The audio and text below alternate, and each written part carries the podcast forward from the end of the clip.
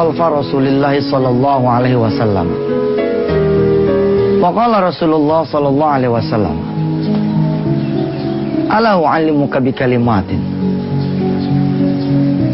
ihfazillah yahfazuka wa idza sa'alta fasta'illah wa idza ista'anta fasta'in billah dari Ibnu Umar dia bercerita. kuntu khalfa Rasulullah sallallahu alaihi wasallam. Sungguh saya pernah berada di belakang untanya Rasulullah sallallahu alaihi wasallam. Dan kemudian Rasulullah bertanya kepada Ibnu Umar maukah engkau Allah u'allimuka aku ajarin di kalimatin dengan beberapa kalimat? Yang pertama ihfazillah yahfazka jagalah Allah maka Allah akan menjagamu. Wa idza sa'alta fas'alillah. Jika kamu ingin meminta memintalah kepada Allah. Wa idza sta'anta fasta'in billah. Dan jika ingin memohon pertolongan kepada Allah maka mintalah hanya kepada Allah saja betul. Hanya kepada Allah saja tiga hal ini kiranya menjadi satu pilar buat para pengusaha. Jagain Allah hak-haknya Allah jangan diabaikan. Maka insya Allah Allah akan menjaga bisnis anda semua. Langkah anda ikhtiar anda. Bahkan hidup anda Allah akan jaga. Tapi jagain dong Allah. Eh jagain Allah itu apa maknanya? Maknanya di antaranya adalah jaga hak-haknya Allah. Jaga kewajiban-kewajiban kita kepada Allah. Maka sungguh Allah akan menjaga kita. Azan, dur, salat. Kalau perlu sebelum waktunya, sebelum azan datang, kita sudah bergegas dulu untuk menyambut datangnya Allah kita wudhu, kita gelar sejadah, kemudian kita sholat. Allah menyuruh kita mencintai Rasulullah dan mengikuti Rasulullah. Ittiba sunnah Rasulullah Sallallahu Alaihi Wasallam. Nah, kita ikutin itu sunnah-sunnah Rasulullah karena Allah memerintahkan kita mencintai Rasulullah. Tidak ada sholat fardu kecuali kita iringi kemudian dengan sholat-sholat sunnah. ihfazillah yahfazka. Itu kejagain Allah. Kita jaga jangan sampai kita punya hidup mengecewakan Allah Subhanahu wa taala. Kita pakai rizki dari Allah untuk hal-hal yang positif. Untuk membiayai anak-anak kita kuliah, sekolah, mengaji, memberi nafkah, kita punya keluarga yang itulah Allah menyukainya. Tidak menghambur-hamburkan uang kecuali dia kemudian bermanfaat. Mengisi waktu untuk berdakwah, beramal soleh, mendekatkan diri kepada Allah.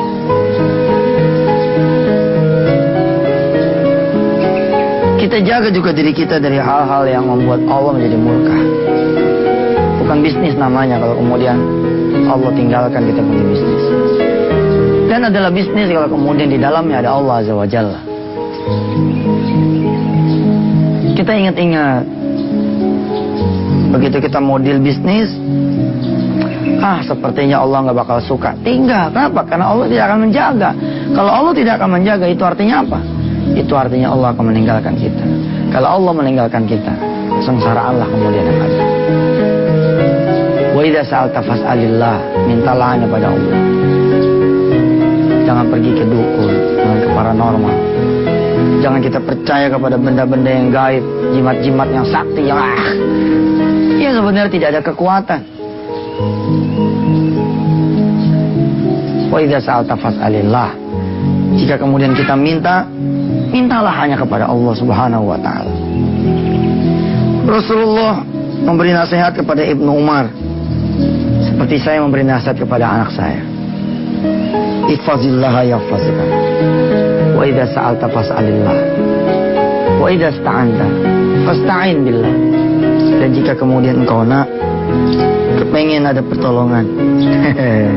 Maka mintalah pertolongan hanya kepada Allah. Pada Allah.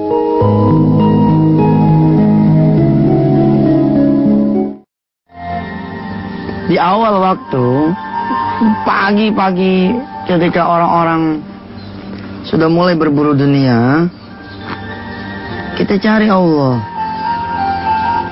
Salat duha dulu lah. Kita lapor sama pemilik dunia yang mau memberikan rizki, yang mau membagi-bagikan rizki. Kita lapor sama Allah. Apa yang lagi kita inginkan, apa yang lagi kita butuhkan, apa yang lagi kita kerjakan. Kalau perlu kita bawa istri kita. Kita bawa nih anak kita nih, ya. Kita bilang sama Allah, ya Allah bukakan kepada kami pintu rizki yang bisa memberikan anak-anak kami rizki yang halal, yang banyak, yang barokah. Dudukkan anak kita di atas sejadah. Dan salat duha lah. Untuk meminta bimbingan dari Allah. Bagaimana caranya? Supaya Allah kemudian berkenan mendampingi kita pada hari yang kita jalani. Apa sih yang kita inginkan? Pekerjaan yang bagus, bisnis yang besar untungnya, udahlah. Kalau pagi-pagi kita matur sama Allah, Allah nemenin kita nanti. Sampai seharian. Sampai besoknya lagi malah. Sampai seterusnya sampai akhir hayat kita.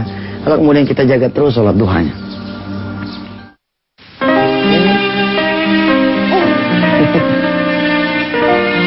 Sholat duha dua rakaat itu anggap aja megang kunci.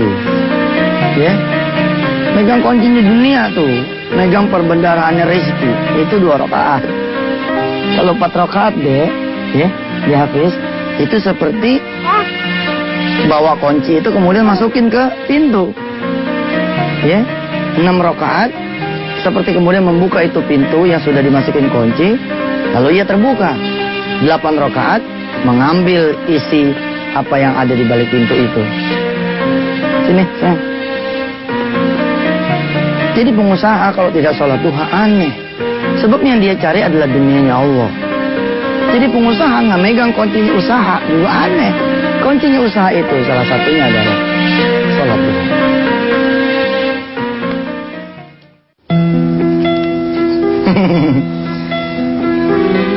Bila mana waktunya nanti sholat duha, setelah sama keluarga beres, sama karyawan, sama seluruh staf, ya, sama orang-orang yang ikut bersama kita.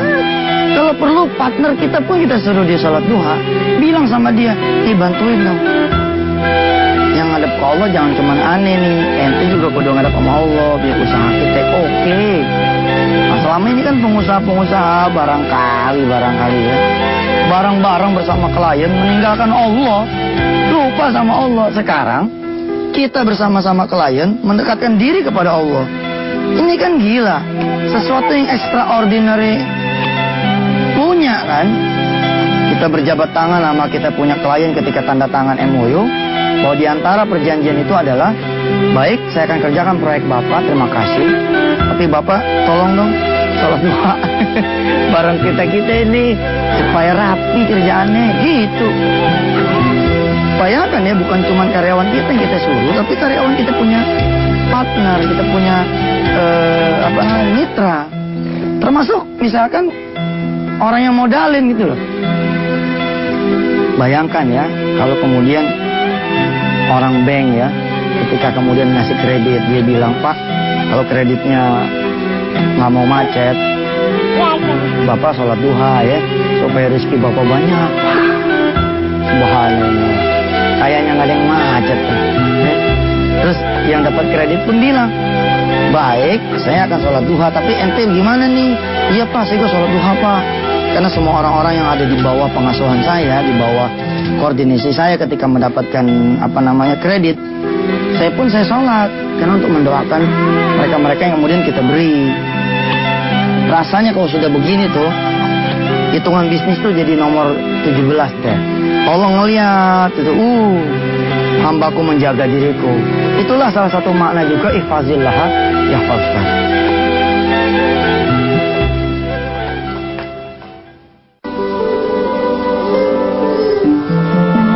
Qala Rasulullah sallallahu alaihi wasallam qala Allah fi hadis al-qudsi Rasulullah bersabda bahwasanya Allah Subhanahu wa taala berfirman di dalam hadis qudsi, "Irka'li arba'a raka'atin fi awalin nahar, akfika akhir." Salatlah untukku empat rakaat. Berapa, Bang? Empat rakaat di pagi hari. Maka Allah akan mencukupkan siangmu. Itu kalau empat rakaat tuh. Kalau kemudian enam rakaat? Kalau enam rakaat, kufiya dzalikal. Allah akan menyempurnakan hari itu. Cumi. Weh. Jadi kalau pegangannya se seorang pengusaha itu sholat duhanya jangan dua. Kalau doa mah kalau dua rakaat ya itu modalnya modal minimalis. Abang bisa naik? Lihat nih ya, lihat nih. Satu tangga beda dong sama dua tangga. Lagi bang. Dua tangga beda dong dengan tiga tangga. Lagi, satu lagi. Ini papa pegangin. Beda. Semakin banyak rokaatnya semakin oke, iya kan? Diri. Bisa? Sini, papa pegangin. Hmm. Hop. Dua rakaat tentu saja beda dengan empat rakaat. Empat rakaat tentu saja beda dengan enam rakaat. Sholat duha dengan penuh keyakinan bahwasanya Allah betul-betul akan membuka pintu rezeki kita sebanyak tangga-tangga yang kita lalui ketika kita sholat. Insya Allah. Kita lihat ya, untuk menyiapkan sarapan pagi aja, itu ada persiapan-persiapannya. Haji Zainal nyiapin apa namanya nih? Haji Wati? Hah? Sup singkong? Sup singkong. Sup singkong ini tetap harus dimasak dulu kan? Iya. Sebelum dimasak, Dibersihin. bersihin sebelum dibersihin? Beli dulu. Beli dulu. Apa pun ya yang dihidangkan di sini semua perlu persiapan. Sekarang bayangkan kalau kita kemudian masuk ke dunia bisnis tanpa persiapan. Nah di sinilah Allah mengajarkan kepada kita semua. Kum kumil laila ila qalila. Bangun dulu dong malam. Itu kan persiapan, preparing to do business before doing business. Before doing some business, we have to Prepare. Prepare ya, planning atau apalah yang kemudian kita bukan sembarang persiapan tapi persiapan bersama Gusti Allah. Kalau ente nyiapin makanan sama istri, sama aneh. Tapi ketika kita sholat malam menyiapkan bisnis besok mau deal, mau mau nyerahin proposal, mau apa lagi?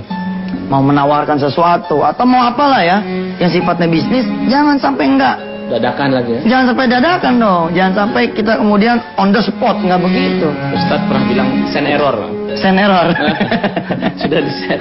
Salah alamat ya. Salah alamat, betul. Nggak ada persiapan ya. Nggak ada persiapan. Nah itu ya di pagi hari tentang apa sih yang harus dilakukan oleh seorang pengusaha di awal waktu atau di awal pagi. Salah satu di antaranya adalah persiapan. Persiapan itu meliputi persiapan fisik Ya. dan persiapan non fisik. Bayangkan dari pagi buta kita udah sholat malam. Itu kan sebenarnya stretching ya nggak? Stretching kita sholat malam tuh 12 rokaat, 11 rokaat kan? 8 rokaat sholat malamnya, 3 rokaat sholat Witir. witirnya. Coba bayangin gerakan-gerakannya itu kan. Wih, ngelebihin tai chi, ngelebihin... Hah? Betul nggak, Ji? Iya, Ya? Betul nggak? Kita kemudian baca Quran. Udah begitu kita jalan sholat subuh lagi. Ada sendok yang putih tadi. Kita jalan sholat subuh, sendok-sendok yang putih. Ada? Kita jalan sholat subuh, itu kan sholat subuh sendiri sudah pergerakan pergerakan jantung. Iya. Allah mempersiapkan seorang pengusaha supaya jantungnya sehat. Iya. Buat apa kemudian duit banyak tapi jantungnya bolong kan? Oh, betul. Eh, Kebetulan udah sembuhin tuh. Udah bisa lari 10 kilo ini. Persiapan. Persiapkan diri kita sebelum kita memulai bisnis. Dan sebaik-baiknya persiapan adalah kita sholat malam sebelum subuh. Kita sholat witir. Kemudian kita jalan ke masjid. Pulang dari masjid, kita olahraga lah dikit. Kemudian bersiap-siap mandi segala macam sarapan sama istri, sama anak, ngaji dulu lagi. Ya. Kemudian sholat duha seperti yang tadi dibicarakan. Baca suratul waqiah. Kelihatannya sih seperti menghambur-hamburkan waktu, tapi itulah persiapan yang sesungguhnya. Kalau kemudian kita betul persiapannya, maka jalannya akan bagus. Seperti olahraga. Kalau main turun aja ke gelanggang, turun aja ke kolam renang, turun aja ke lapangan atletik, tanpa kemudian kita bersiap-siap, ah, KO, keram. Up. harus ada warming up dulu. Ya. Antum, antum sudah. Ayo, ayo. Ayo. Ini yang mana dulu nih? Mau singkong dulu kalau paling bawah, kalau mie mau paling bawah, yang singkong paling bawah. Singkong paling bawah. Baru mie dan continue bla bla bla. Pat, ye, continuity nih. Woi.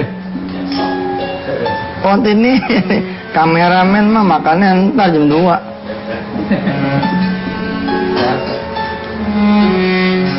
Sip. Sup singkong. Ya, sarapan aja udah bervariasi tuh. Kalau pengusaha Ya harus apa? Kalau pagi hari dia tidak bervariasi tidur, ya, ya. Bangunnya setengah tujuh, setengah tujuh, setengah tidak ada color kecuali flipping. Lah ini tidak tidak colorful hidupnya. Tapi kalau dari awal udah ada tahajudnya, udah ada witirnya, udah ada sholat berjamaahnya, pulang, bervariasi. ah, breakfast bervariasi kayak gini, gitu. Jangan nasi terus ya. Jangan nasi terus. Betul. Sarapan aja pagi hari bervariasi. Ibadah juga begitu. Pokoknya ya, kalau seorang muslim, seorang pengusaha itu dia sudah benar-benar ibadah kepada Allah. Betul lah yang Rasulullah bilang, apalagi yang mau dicari. Itulah kekayaan yang sesungguhnya. Salat dua rakaat di malam hari, khairum minat dunia wa ma fiha. Lebih baik daripada dunia beserta isi. dunia beserta isinya. Kita dikasih legian nama isinya udah susah. Hah? Udah pusing legian dan isinya udah bingung. Lagian dan isinya, sanur dan isinya. Bingung. Bingung ya. Masuk. Bener ini. Ini Ji, pagi-pagi makan begini nih, subhanallah. Nggak mikirin kolesterol ya. Kalau banyak tahajud kan kolesterol gue. Ini. Kurang garam. Ada garam. Ini singkong pak, taruh di tempat kita kita. Hmm. Taruh piringnya bagus. Ya taruh di piring aja. Kayaknya ada yang kurang garam. Istilahnya kakoli. Koli. Makan Eh,